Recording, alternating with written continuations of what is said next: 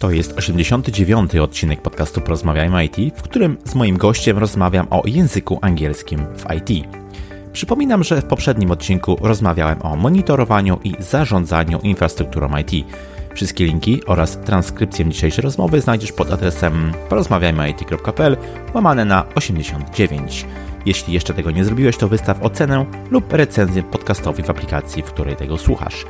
Chcę poszerzać horyzonty ludzi z branży IT i wierzę, że poprzez wywiady takie jak ten, publikowane jako podcasty, będę to robił z sukcesem. Już dzisiaj możesz mnie wesprzeć w tej misji, zostając patronem na platformie Patronite. Wejdź na porozmawiajmyit.pl łamane na wspieram i sprawdź szczegóły. Jednocześnie bardzo dziękuję moim obecnym patronom. Ja się nazywam Krzysztof Kępiński i życzę Ci miłego słuchania. Odpalamy! Cześć. Mój dzisiejszy gość to lektor, trener, nauczyciel i właściciel szkoły języka angielskiego online specjalizującej się w angielskim dla profesjonalistów. Na co dzień żyje i pracuje w Londynie. Jej związek z IT polega na byciu żoną WordPress frontend dewelopera. Uwielbia rozmawiać z ludźmi, prowadzić samochód słuchając podcastów i no, nie cierpi gotować. Moim waszym gościem jest Ola Kowalska. Cześć Ola, miło mi gościcie w podcaście. Cześć Krzysztof, bardzo mi miło tutaj być. Dzięki za zaproszenie. Ola jest związana zawodowo z angielskim, a po części prywatnie z IT, dlatego tematem dzisiejszego podcastu jest właśnie język angielski w IT. Ale rozpoczniemy od standardowego pytania e, na początek, które zadaję gościom, czyli czy słuchasz podcastów? Jeśli tak, to jakich najczęściej? Tak, można powiedzieć, że jestem uzależniona od słuchania wszelkiej mhm. maści rzeczy, podcastów, audiobooków i, i tego typu rzeczy. Um, zazwyczaj słucham, kiedy sprzątam lub prowadzę auto. E, mhm. najczęściej są to podcasty mm, komediowe albo obyczajowe. Słucham kilku rodzimych polskich podcastów, ale też wielu z UK, wielu związanych z moją pracą, um, niekoniecznie e, na temat IT. No tak, domyślam się, to mimo wszystko dosyć wąska, e, wąska dziedzina. Okej, okay. E, no to tak na początku chciałbym Cię zapytać, jak to się w ogóle stało, że postawiłaś powiedzmy na angielski, jeśli chodzi o pracę, rozwój zawodowy, karierę, także to miejsce, w którym e, żyjesz, jak to się stało, że angielski tak mocno pojawił się w Twoim życiu? Szczerze powiem, że trochę z przypadku, mhm. a trochę z zamiłowania do, do języków um, ale też trochę dzięki um, niewłaściwym wyborom z przeszłości. E, studiowałam na studiach licencjackich politologię i właśnie wtedy zdałam sobie sprawę, że to jest dokładnie nie to, co chcę w życiu robić. E, zaczęłam wtedy prowadzić lekcje e, prywatne, nauczać mhm. ludzi angielskiego i pokochałam to. Od zawsze uczyłam się też języków obcych, więc e, jakoś tak naturalnie um, związałam się z nauczaniem języka angielskiego. Mówi się, że ludzie mają takie dwie bardzo silne motywacje. Jedną jest jak gdyby chęć uniknięcia bólu, a drugą um, motywacją jest właśnie osiągnięcie jakiejś przyjemności.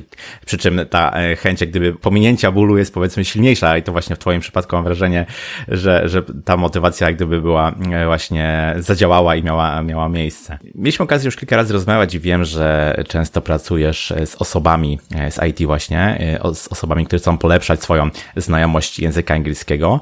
E, co najczęściej odpowiadają, gdy pytasz ich, po co im ten język angielski jest potrzebny? Czy to jest czytanie dokumentacji, pisanie, maile, komunikacja? Jakie są takie obszary, które powiedzmy są potrzebne i, i w których ludzie chcą się rozwijać? To bardzo ciekawe pytanie, bo to zależy. Z mojego doświadczenia wynika to, wynika, że E, to zależy od stażu, jaki dana osoba ma w, w IT.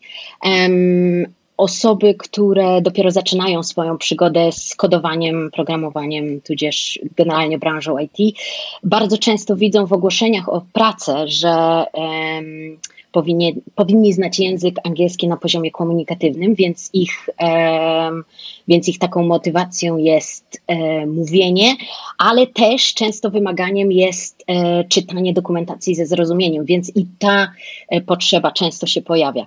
Natomiast jeśli chodzi o osoby z trochę większym stażem, one głównie skupiają się na rozwoju komunikacji, na rozwoju swojej zdolności mówienia, bycia bardziej płynnym. Ja często widzę takie pytanie gdzieś tam zadawane na forach, grupach e, powiedzmy e, facebookowych, pytanie zadawane przez młodych stażem programistów o to, jaki język wybrać na początek. Często nieco przekornie odpowiada się na takie pytanie, że tym najważniejszym językiem jest język e, angielski. Nie wiem, czy się ze mną zgodzisz, że mm, w branży e, no to mimo wszystko jest najważniejszy e, język i mm, dlaczego według Ciebie warto go znać, powiedzmy obracając się właśnie w IT? Jedno z moich ulubionych pytań. Um, dlaczego angielski jest potrzebny? A zwłaszcza w IT. Um, Angielski jest językiem globalnym. Mówi się w tej chwili, że angielski to taka lingua franca, co oznacza, że mm, służy jako narzędzie do komunikacji ludzi, którzy na co dzień posługują się być może innymi językami. Natomiast um, takie, jest takie profesjonalne określenie bridge language, który um, łączy, łączy ludzi z innych krajów, łączy ludzi, którzy, którzy nie mogliby się porozumieć używając innych języków. Um, i to samo dzieje się w środowisku, w środowisku IT. Wydaje mi się, że angielski stał się narzędziem komunikacji, ale też większość źródeł, tudzież jakiś guru IT, um, tudzież newsów w IT, one po prostu są po angielsku, więc jeśli ktoś chce um, doskonalić swoje umiejętności, jeśli chce być na bieżąco z newsami z branży, no musi znać ten język, um, żeby, żeby stale się rozwijać, żeby móc czytać, rozumieć, słuchać, prowadzić rozmowy e, i być, e, i być, jak to się mówi, up to date. Całkiem sporo tych różnych e, zakresów, powiedzmy, wymieniłeś. Chciałbym trochę poszerzyć niektóre z nich albo dopytać Cię o właśnie niektóre z tych obszarów, bo no, załóżmy, że jestem e, takim trochę stereotypowym programistą e, i wiesz, no nie po to studiowałem informatykę, żeby rozmawiać z ludźmi mimo wszystko. E, to czy jest sens, żebym uczył się angielskiego, mm, by opanować go na takim właśnie poziomie komunikatywnym, o którym tutaj często mówisz, żeby, nie wiem, jakoś swobodniej czuć się na przykład w rozmowie? Bo może ten angielski jest mi potrzebny tylko po to, żeby na przykład czytać te newsy, zaznajomić się z dokumentacji, z dokumentacją, czytać jakieś artykuły i wówczas, no być może, nie wiem, jakaś podstawowa jego znajomość i Google Translate w zupełności mi e, wystarczy. No, brzmisz, powiem ci, trochę jak mój mąż, to znaczy brzmi to trochę jak mój mąż, który być może na początku kiedyś miał takie, takie podejście. Um, no być może. Jest to jakiś sposób na życie, jest to jakiś sposób na radzenie sobie z e, czymś, czego nie umiemy zbyt dobrze robić, czyli rozmowa lub komunikacja w języku angielskim. I wiem, że istnieje wielu ludzi, dla których wystarczy to, że rozumieją co nieco, resztę, której nie rozumieją, wrzucą sobie, jak mówisz w Google Translate, tudzież nie polecam Google Translate, są inne lepsze alternatywy. Um, no ale to chyba trochę nie o to chodzi. Wydaje mi się, że ten obraz takiego introwertycznego programisty, specjalisty z branży IT, e, który nie lubi rozmawiać z ludźmi, który tylko siedzi całe dnie przed komputerem, to jest e, de facto stereotyp. Wydaje mi się, że w tej chwili pracodawcy, ale też cały świat stawia trochę bardziej na tak zwane soft skille, czyli, mhm. czyli na umiejętność rozmowy z ludźmi, na umiejętność porozumiewania się. Przecież w branży IT nie rozmawia się tylko z innymi specjalistami e, IT, ale również z innymi ludźmi. Wydaje mi się, że te e, umiejętności są tak samo ważne jak, jak e, umiejętności branżowe. Również pracodawcy zwracają w tej chwili uwagę na to, jakie ktoś ma predyspozycje do uczenia się różnych rzeczy. Wydaje mi się, że każdego jesteśmy w stanie e, wyszkolić lub nauczyć e, pewnych rzeczy, na przykład programowania. Natomiast nie da się ludzi nauczyć, e, jak być miłym i jak być komunikatywnym. Dotykamy tu też tego zagadnienia tak zwanego small talku, który w mhm. Polsce no, nie do końca jeszcze e, się zaadaptował, a szkoda, a wielka szkoda, naprawdę. E, wydaje mi się, że jest to taki aspekt języka, taka umiejętność językowa, która łamie bariery, która sprawia, że ludziom da się łatwiej komunikować, również w branży IT, ale też generalnie z ludźmi z międzynarodowych środowisk. Właśnie, to jest e, ciekawe, co mówisz o tych mm, międzynarodowych środowiskach, bo no, e, ja mam takie wrażenie, że wiele osób zraża się do nauki języka angielskiego po prostu z uwagi na jego bardzo słaby poziom gdzieś w szkole podstawowej, w liceum, w szkole średniej, nawet, nawet na studiach. Mimo wszystko być może to, w jaki sposób są opłacani nauczyciele powoduje też jak gdyby wpływa na, na jakość tego, tego kształcenia. To jest jak gdyby osobny temat, może nie dotykajmy tego. Natomiast no, mam mimo wszystko te, takie wrażenie, że jeśli ktoś chce się dobrze tego języka gdzieś nauczyć, no to koniecznie ten podstawowy system edukacji w Polsce jest w stanie mu to zapewnić.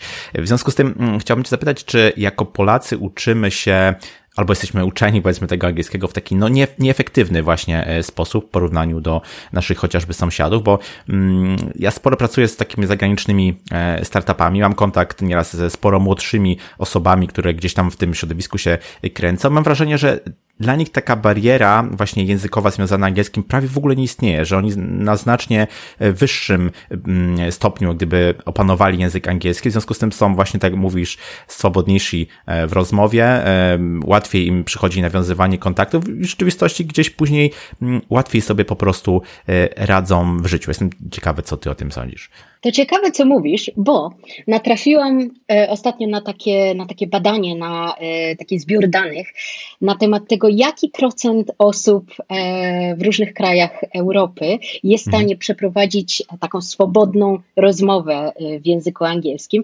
I być może Cię zaskoczę, ale mhm. Polska jest najlepsza w obrębie hmm. Europy Środkowo-Wschodniej. Jesteśmy lepsi niż Hiszpanie, jesteśmy lepsi niż Portugalczycy, jesteśmy mhm. na takim samym poziomie jak Włosi, no ale nadal jest to tylko 34% osób. 34% osób, które są w stanie e, skomunikować się, przeprowadzić um, jakąś taką swobodną rozmowę po mhm. angielsku. Um, no i skąd to może wynikać? Um, być może jest to związane po części z tym, e, jak byliśmy nauczani w szkole, e, no ale nie do końca. na pewno są jeszcze nauczyciele, którzy gdzieś tam ze swoimi metodami zatrzymali się w poprzedniej epoce. natomiast wydaje mi się, że głównym problemem jest takie nasze podejście, takie pewne przeświadczenie, które mamy na temat nauki języków w ogóle, a mianowicie takie, że trzeba mieć talent do mhm. uczenia się języków. Mhm. Wiele osób myśli, że nie, nie, ja nie umiem mówić, bo ja nigdy nie miałem talentu do, do uczenia się tego języka. Mhm. No naprawdę dla mnie jest to wierutna bzdura. Nie znam osoby, która nie e, nauczyłaby się języka obcego, jeśli tego by nie chciała. Więc wydaje mi się, że, że jest wiele innych, dużo ważniejszych czynników, które wpływają na to, um, jak, na jakim poziomie porozumiewamy się po angielsku, um, niż to, że ktoś ma albo nie ma talent, e, mhm. tudzież talentu do, do, do tego uczenia się. Jasne. Także odpowiadając e, na Twoje pytanie, czy, czy, czy są to nieefektywne metody, być może po części, ale wydaje mi się, że siedzi to gdzieś w środku, w nas. Tak, tak, zgodzę się, bo przyznam szczerze, że trochę mnie zaskoczyłaś tymi, tymi danymi, e, aczkolwiek mam też tak, taką, taką myśl, że gdyby jedno, jedna strona medalu to jest na przykład zdawanie egzaminów i um, taka znajomość języka, um, może nie używanego na co dzień, bardziej gramatycznego, też jakiś zasób słów, a inna, inna rzecz to jest taka e, swoboda na przykład do, do mówienia i um, ta swoboda może być trochę tłumiona, mam wrażenie, przez mimo wszystko ten system edukacji, który gdzieś u nas ciągle pokutuje, który no niekoniecznie dobrze odnosi się do porażek, a tutaj no wiadomo, po prostu przy języku e, tych, tych porażek trzeba podnie, ponieść ileś tam, żeby zacząć e, swobodnie się e, wysławiać i być może ci Hiszpanie chociażby, o których, o których wspomniałaś, właśnie nie mają takich barier i dosyć łatwo przychodzi im mówienie pomimo braku jakiejś, no nie wiem, wiedzy o gramatyce, zasobu słów i tak dalej, i tak dalej. No ale tak, tak to wygląda pewnie. Tak, mhm. być może um, na pewno wynika to z jakiegoś tam narodowego temperamentu. E, znam wiele osób, które, mm, które, których ich własny charakter i podejście do, do mówienia, tak jak mówisz, z błędami, e, mhm. sprawia, że stają się płynne w swoim mówieniu dużo szybciej. Natomiast e, tak, masz rację. Na pewno system szkolnictwa i ciągłe ocenianie mhm. nie wpływa zbyt dobrze na, na motywację zwłaszcza. No właśnie, zacząłem tutaj mówić o tych różnych egzaminach, e, certyfikatach, bo to jest też coś, co nieraz występuje na przykład w ofercie e, o pracę, gdzieś na, na, na rynku, powiedzmy, e, pracy, na rynku rekrutacji. Często lubimy się posługiwać właśnie jakimiś oznaczeniami certyfikatów, które w jakiś sposób mówią nam, jaka ta znajomość e, jest. No i właśnie istnieje całkiem sporo takich różnych systemów do określania poziomu znajomości języka, czy też właśnie różne certyfikaty, które możemy sobie mm, zdawać. Czy jest jakiś poziom według Ciebie, który e, jest takim must have w, w IT? I tutaj właśnie gdyby myślę zarówno o czytaniu, mm, jak i też o jakiejś tam formie e, komunikacji. Mm, jak najbardziej. Jest, jest mnóstwo sposobów e, badania, na jakim poziomie e, dana osoba jest w posługiwaniu się językiem angielskim. ale tak jak w IT nie ma certyfikatów potwierdzających poziom umiejętności, um, tak żaden certyfikat nie da do końca pełnego obrazu znajomości języka. Oczywiście certyfikaty wyglądają świetnie w CV i ja naprawdę, ja namawiam moich uczniów, żeby um, żeby sobie taki certyfikat robili, żeby się przygotowywali, bo jest to e, jakiś cel, do którego można dążyć. Natomiast wydaje mi się, że jest to trochę bardziej złożony problem. E, wydaje mi się, że nie powinno się myśleć o nauce języka jak o osiągnięciu, jako osiągnięciu jakiegoś poziomu, to jest dużo bardziej płynny proces, który powinien trwać, który powinien trwać cały czas. E, ja nigdy nie powiedziałabym, że znam cały język angielski, nawet w tej chwili, kiedy posługuję się nim e, biegle. Jeśli bardzo chcesz, to powiedziałabym, że takie kompletne minimum to moim zdaniem jest B2, E, mhm. Jest to w tej chwili już taki standard. Natomiast szczerze mówiąc, ja nigdy nie spotkałam się z e, ofertami o pracy, które by mówiły dosłownie, jaki poziom języka jest wymagany do pracy w danej firmie. Mhm. Raczej mówi się o takich pojęciach jak płynność, fluency albo komunikatywność w, w języku. Co jest według Ciebie lepszą strategią? Wejście do IT i jak gdyby w trakcie uczenia się języka angielskiego, e, czy też może taka forma zaplanowania, czy, czy, czy taki rodzaj zaplanowania sobie tej e, kariery, gdzie no już wcześniej poświęcam jakiś tam czas, e, dochodzę do tego powiedzmy chociażby B2, o którym wspomniałaś i dopiero wówczas próbuję wejść z takim połączeniem właśnie tych kompetencji i technicznych, i językowych do, do IT, bo wówczas mam po prostu szansę na być może lepsze oferty pracy. To jest ciekawe. Myślę, że to odpowiedź na to pytanie będzie trochę związana z tym poprzednim. Wydaje mi się, że to nie jest takie proste, to nie jest czarne lub białe. E, mhm. Wydaje mi się, że żeby e, zacząć się posługiwać językiem komunikatywnie lub płynnie, to musi być proces. Trzeba uwierzyć, że jest to coś, co musi się stać częścią niemalże Twojego życia. Tak samo jak z nauką e, kodowania, poprzez pisanie linijek e, kodu stajemy się w tym lepsi, udoskonalamy to. Tak z angielskim. Ćwiczenie swoich umiejętności sprawi, że, że będziemy w tym lepsi. A jeśli będziemy lepsi w angielskim, no to będziemy mogli zrealizować swój potencjał w branży IT, która się tym angielskim niemalże wyłącznie posługuje. Także nie umiem odpowiedzieć, czy powinno być to przed czy po. Wydaje mi się, że te dwie umiejętności powinny, powinny iść ręka w rękę e, i powinniśmy się ciągle, ciągle rozwijać na tym, mhm. na tym mhm. polu. Tak, ja się zgadzam też z Tobą, bo wydaje mi się, że to są takie dwie teoretycznie różne kompetencje, ale tak naprawdę ich sposób nauki jest podobny. Uczymy się w praktyce i to zarówno jeśli chodzi o język, jak i umiejętności właśnie chociażby związane z programowaniem.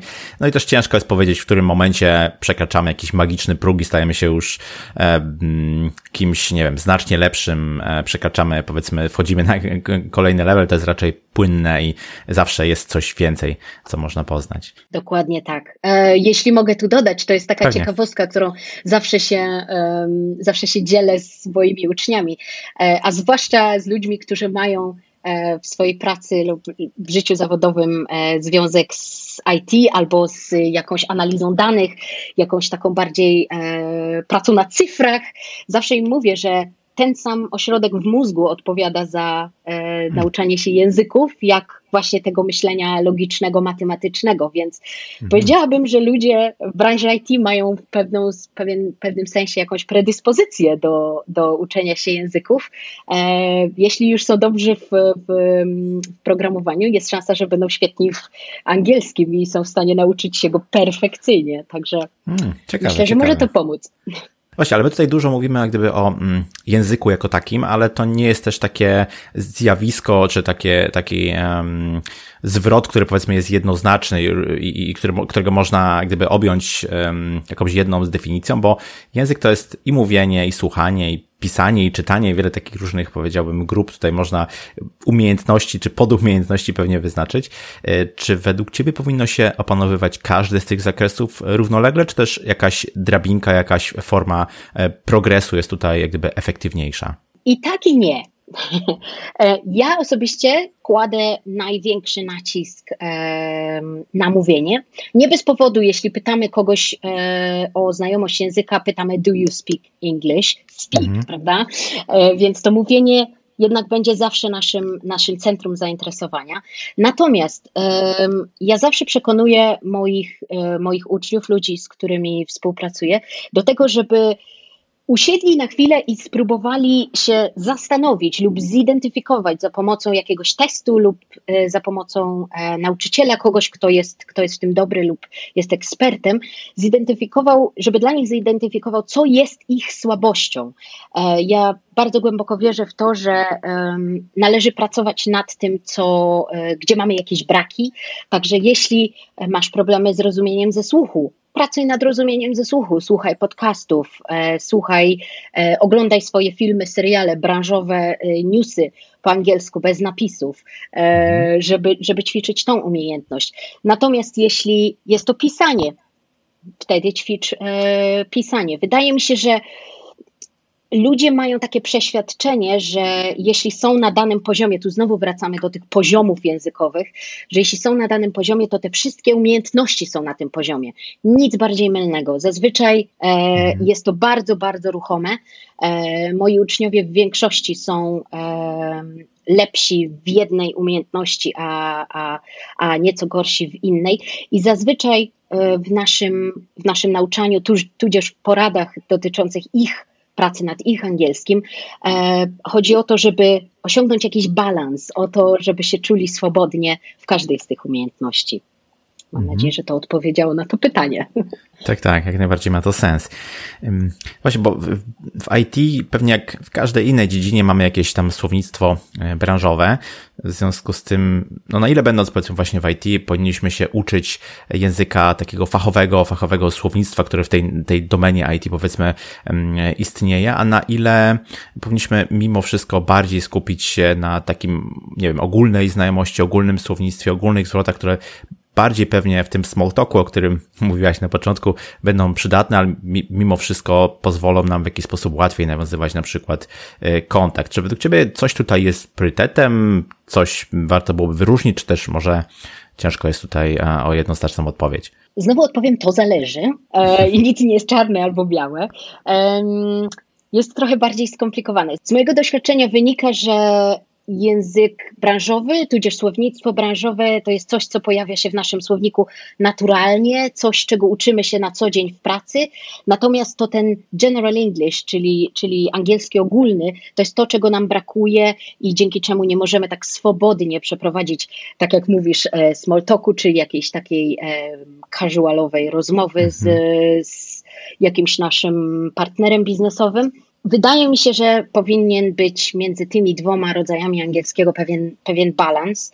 E, wydaje mi się, że pracując w IT dużo łatwiej będzie nam się nauczyć słownictwa branżowego, bo ono po prostu non-stop się będzie pojawiać. Natomiast to ten angielski ogólny z elementami branżowego i jak używać e, ich razem w połączeniu e, powinien być takim naszym takim naszym e, priorytetem. Chciałam tu się podzielić taką, taką anegdotką o tym, jak mhm. bardzo ważna jest e, znajomość tego ogólnego języka. E, mój mąż parę lat temu, e, od wielu lat zajmuje się front-endem e, i parę lat temu e, pewna pani project manager napisała do niego maila, pytając, y, to było gdzieś około tygodnia przed deadline'em do jakiegoś tam projektu, zapytała, jak mu idzie. Na co mój mąż odpisał: e, No stress, I'm hardly working. Oczywiście nie wiedząc wtedy, co to dokładnie oznacza, myślał, że, że napisał, że pracuje mhm. bardzo ciężko. ciężko. Pani odpisała, tak. Że ledwo. Pani, dokładnie, że pracuje nad tym ledwo. Uśmiał się bardzo. Um, oczywiście już nigdy więcej tego błędu nie popełnił. Natomiast E, zostawmy to na tym. Bardzo wydaje mi się, że ta anegdotka może wszystkim uzmysłowić, jak bardzo ważna jest nauka takiego ogólnego języka i gramatyki. No właśnie, no fajna, fajna historia.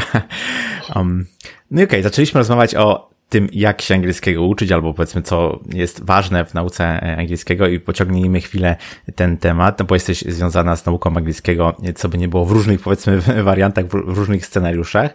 Mm, czy istnieją według Ciebie jakieś sprawdzone e, metody właśnie, aby się tego języka, tego pewnie jak i innych w ogóle uczyć? Załóżmy, że mam do dyspozycji, nie wiem, kilka godzin w tygodniu, widzę, że ta kompetencja, no nie jest zbytnio moją silną stroną, chciałbym trochę czasu poświęcić na naukę angielskiego Czego mógłbym się chwycić? W jaki sposób mógłbym do tego podejść? Na to pytanie odpowiem ze własnego doświadczenia jako uczeń, e, który uczył się wielu języków w swoim życiu, bo wydaje mi się, że jako nauczyciel mam troszeczkę inną perspektywę. Więc ja e, osobiście uczę się w tej chwili hiszpańskiego, kiedyś również uczyłam się niemieckiego. I ja na przykład lubię czytać, więc zawsze kupowałam sobie takie mini, e, mini książki, które, które pozwalały mi przyswajać słownictwo i zawsze sprawiało mi to wielką przyjemność, że mogłam rozumieć jakieś dłuższe teksty e, mhm. w danym języku, ale nie każdy to lubi. Więc ja zawsze polecam moim uczniom uczniom pracę nad tym, e, co oni identyfikują jako swoją ulubioną dziedzinę, ulubioną umiejętność, tudzież tą, z którą mają aktualnie problem, prawda? Mhm. Więc tak jak już wspomniałam e, wcześniej, jeśli jest to słuchanie, to słuchaj, jeśli jest to czytanie, to czytaj. E, natomiast jeśli jest to, jeśli są to słówka, to zainstaluj sobie Duolingo i, i, i, i praktykuj słownictwo. E, nie lubię takiego podejścia, w którym, e, w którym poleca się wszystkim jedną metodę, bo to po prostu nie działa. Ludzie są mhm. zbyt różni, e, mają zbyt różne style uczenia się. O tym się też bardzo dużo mówi w, w nauczaniu, żeby jedna metoda była, była właściwą i jedyną dla wszystkich. A co do czasu, o którym, o którym wspominasz i na który e, powiedzmy miałbyś czas w każdym tygodniu, wydaje mi się, że to nie o ilość czasu, jaki poświęcisz na to e, do końca chodzi, to chodzi o systematyczność. E, ja wiem, że to może brzmieć jak regułka ze szkoły, którą wielu mhm. nauczycieli mówi, ale to po prostu jest prawda. To mhm. jest e, udowodnione już naukowo, że im częściej coś robisz, e, tym szybciej staje się to twoim to Twoim nawykiem e, i bez tej systematyczności nie jesteśmy w stanie sobie tych nawyków e, wyrobić. Ta systematyczność daje nam również szansę na to, żeby ćwiczyć, ćwiczyć się w umiejętnościach, które chcemy polepszyć, a dzięki ćwiczeniu stajemy się lepsi. Absolutnie tak. Wiesz, jak sobie tego rozmawiamy, to widzę coraz więcej powiązań faktycznie języka angielskiego i, i, IT, bo tak, z jednej strony bardzo często tutaj mówisz, że zależy. No to jest ulubione, ulubione, ulubiona odpowiedź ludzi z IT, że to zależy. Z drugiej strony mówisz, że powinniśmy mm, dopasowywać jak gdyby formę na przykład e, uczenia się do tego, co nam pasuje i to też jest e, coś, co spotykamy e, w IT. Dopasowujemy jak gdyby rozwiązanie do problemu, a nie, a nie odwrotnie. No i to, co powiedziałaś na końcu, czyli że systematyczność, regularność, E, w uczeniu się jak gdyby jest e, najistotniejsza gdzieś tam patrząc e, długofalowo, no i tak też dokładnie jest właśnie chociażby z nauką kolejnego języka mm, programowania, po prostu odpowiednia ilość czasu zainwestowanego właśnie w tą naukę jest po prostu niezbędna, żebyśmy zaczęli jakkolwiek się swobodnie po prostu w tym obszarze poruszać, więc tutaj dużo odniesień, dużo takich podobnych jak gdyby widzę, widzę sytuacji. Tutaj kilka razy mówiliśmy o tym, że mówienie jest istotne, że komunikacja jest e, istotna i z moich obserwacji wynika, że często właśnie tego obszaru się e, boimy, mamy taką barierę, e, coś nas powstrzymuje, żeby właśnie gdyby swobodnie się gdzieś tam wypowiadać. Boimy się, że słabo wypadniemy, boimy się oceny, no różne mogą być powiedzmy tutaj problemy, które, bariery, które, które nas powstrzymują. Tymczasem te blokady, no z jednej strony mogą nas zatrzymać w awansie, mogą nas w jakiś sposób zabrokować po prostu w znalezieniu e, lepszej pracy. No, wiele może być takich rzeczy, które, do których nie będziemy mieli dostęp po prostu, jeśli nie przełamiemy się przed, przed tym mówieniem. Nie wiem, czy, czy myślisz, że jest jakiś sposób, żeby sobie właśnie z takimi typu blokadami poradzić przed mówieniem? To prawda, o czym mówisz. Wiele osób, e, z którymi współpracuję, jedną z pierwszych rzeczy, którą wspominają, e, to to, że mają blokadę mówienia po angielsku. Mhm. Z mojego doświadczenia wynika, że to e, jest uwarunkowane tymi, tymi doświadczeniami, jakie mieli w przeszłości z nauczania, ale znowu tym również tym przeświadczeniem o tym, że trzeba mieć talent do języków, żeby, żeby posługiwać się e, dobrze językiem angielskim. I znowu jest to bardzo, bardzo szkodliwy mit, który sprawia, że ludzie po prostu boją się mówić, boją się oceny, boją się robić błędów i tak dalej, i tak dalej. Mhm. Powiem szczerze, wydaje mi się, że nie ma jakiejś takiej magicznej e, receptury na to, jak pozbyć się tej, tej blokady. Natomiast e, coś, czego ja się pozbyłam, na przykład mówiąc e, po hiszpańsku. Nie wiem, czy to dlatego, że zaczęłam się uczyć e, hiszpańskiego jako osoba dorosła, ale próbowałam pozbyć się takiego swojego wewnętrznego perfekcjonisty, który mi wiecznie mówił, że każde zdanie, które ze mnie wychodzi, musi być, musi być idealne. Ono nie musi być idealne, bo w świecie, w komunikacji chodzi o tym, żeby przekazać wiadomość i żeby ktoś tą wiadomość odebrał i zrozumiał. E, to, że jest ona nie do końca gramatycznie e, poprawna, nie oznacza, że jest niezrozumiała. No chyba, że jest to słówko hardly, wtedy można mieć kłopot. Natomiast, um, natomiast zazwyczaj e, takie małe błędy nie wpływają na, na jakość komunikacji, więc po prostu starać się nie być perfekcjonistą i ćwiczyć, znowu mhm. ćwiczyć, ćwiczyć, ćwiczyć. Im więcej ćwiczymy, tym bardziej staje się coś, um, dana czynność dla nas powszechna, normalna i naturalna. Mhm. E, wtedy nawet E, te błędy przestają nam e, tak przeszkadzać i, mhm. i, jesteśmy się w stanie komunikować e, i być pewnym siebie. Dokładnie, dokładnie. Ja jeszcze ze swoich obserwacji widzę coś takiego, że często ludzie gdyby blokują się przed właśnie mówieniem, pracując w takich międzynarodowych zespołach, międzynarodowych firmach, gdzie często nie ma w tym zespole ani jednego native speakera, więc tak naprawdę no, każdy popełnia błędy, tak? To nie jest tak, że wszyscy mówią tam płynnie.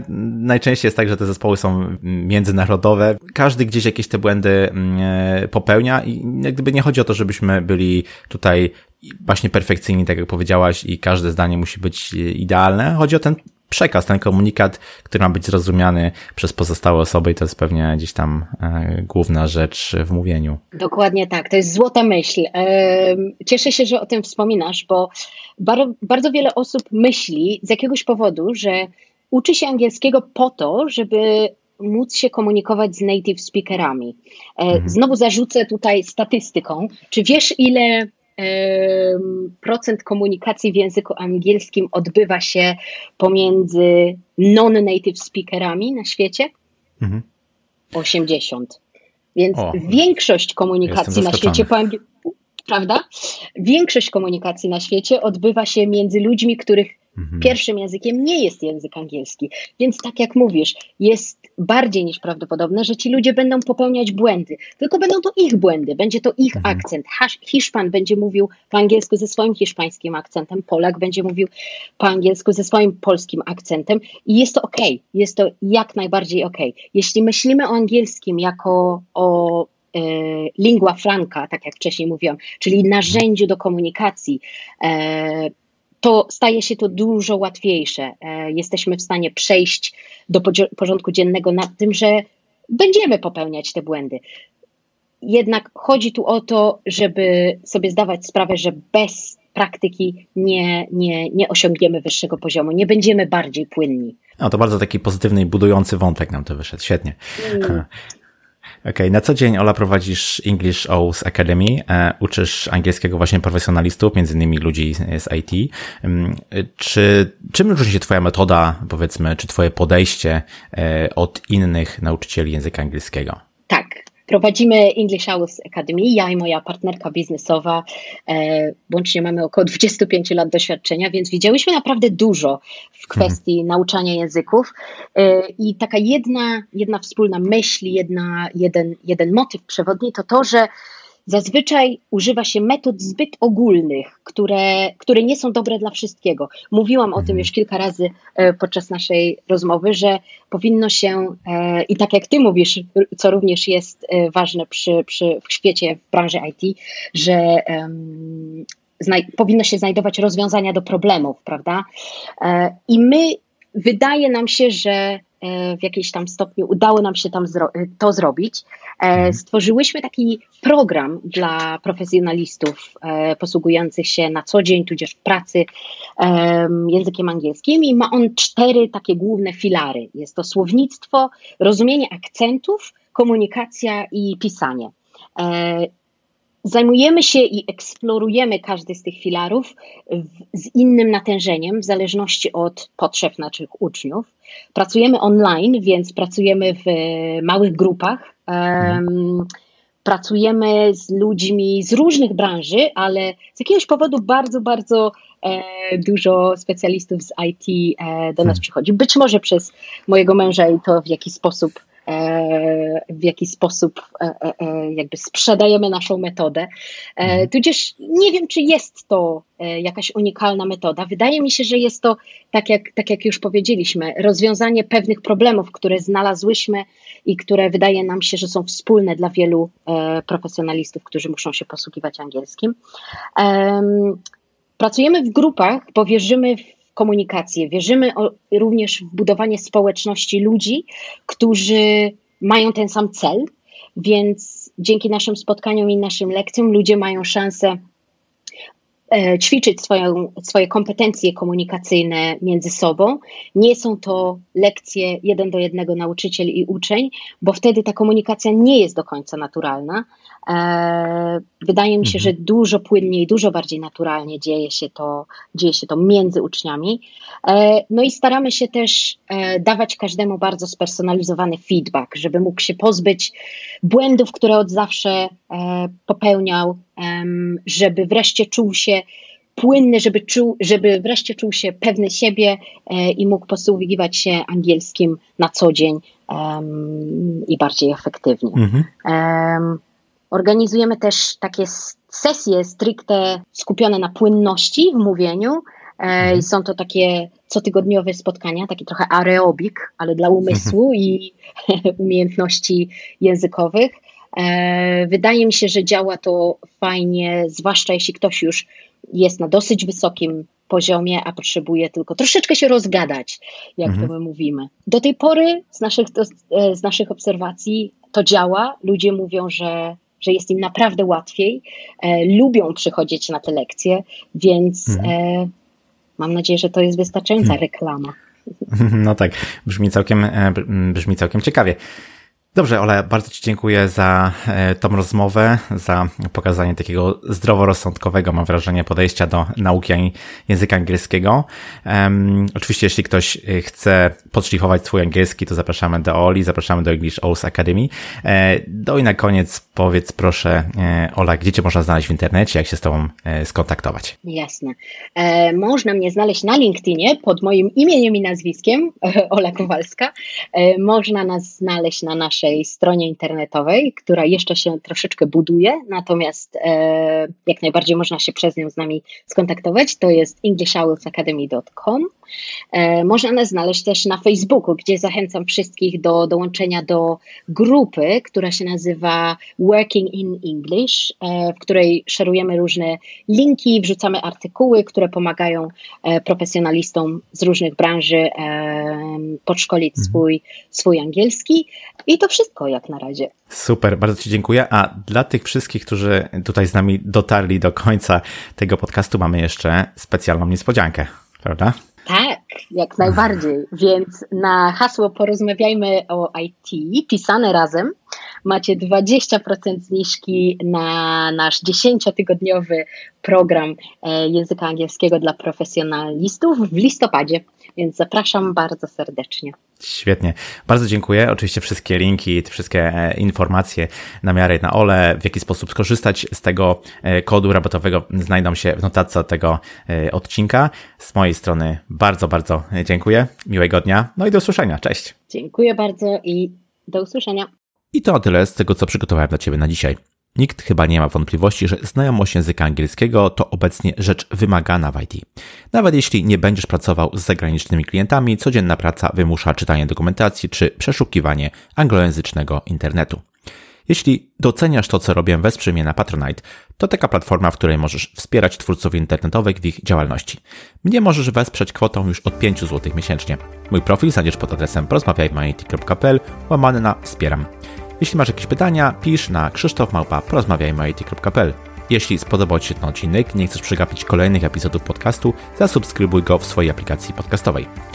Ja się nazywam Krzysztof Kępiński, a to był odcinek podcastu Porozmawiajmy IT o języku angielskim w IT.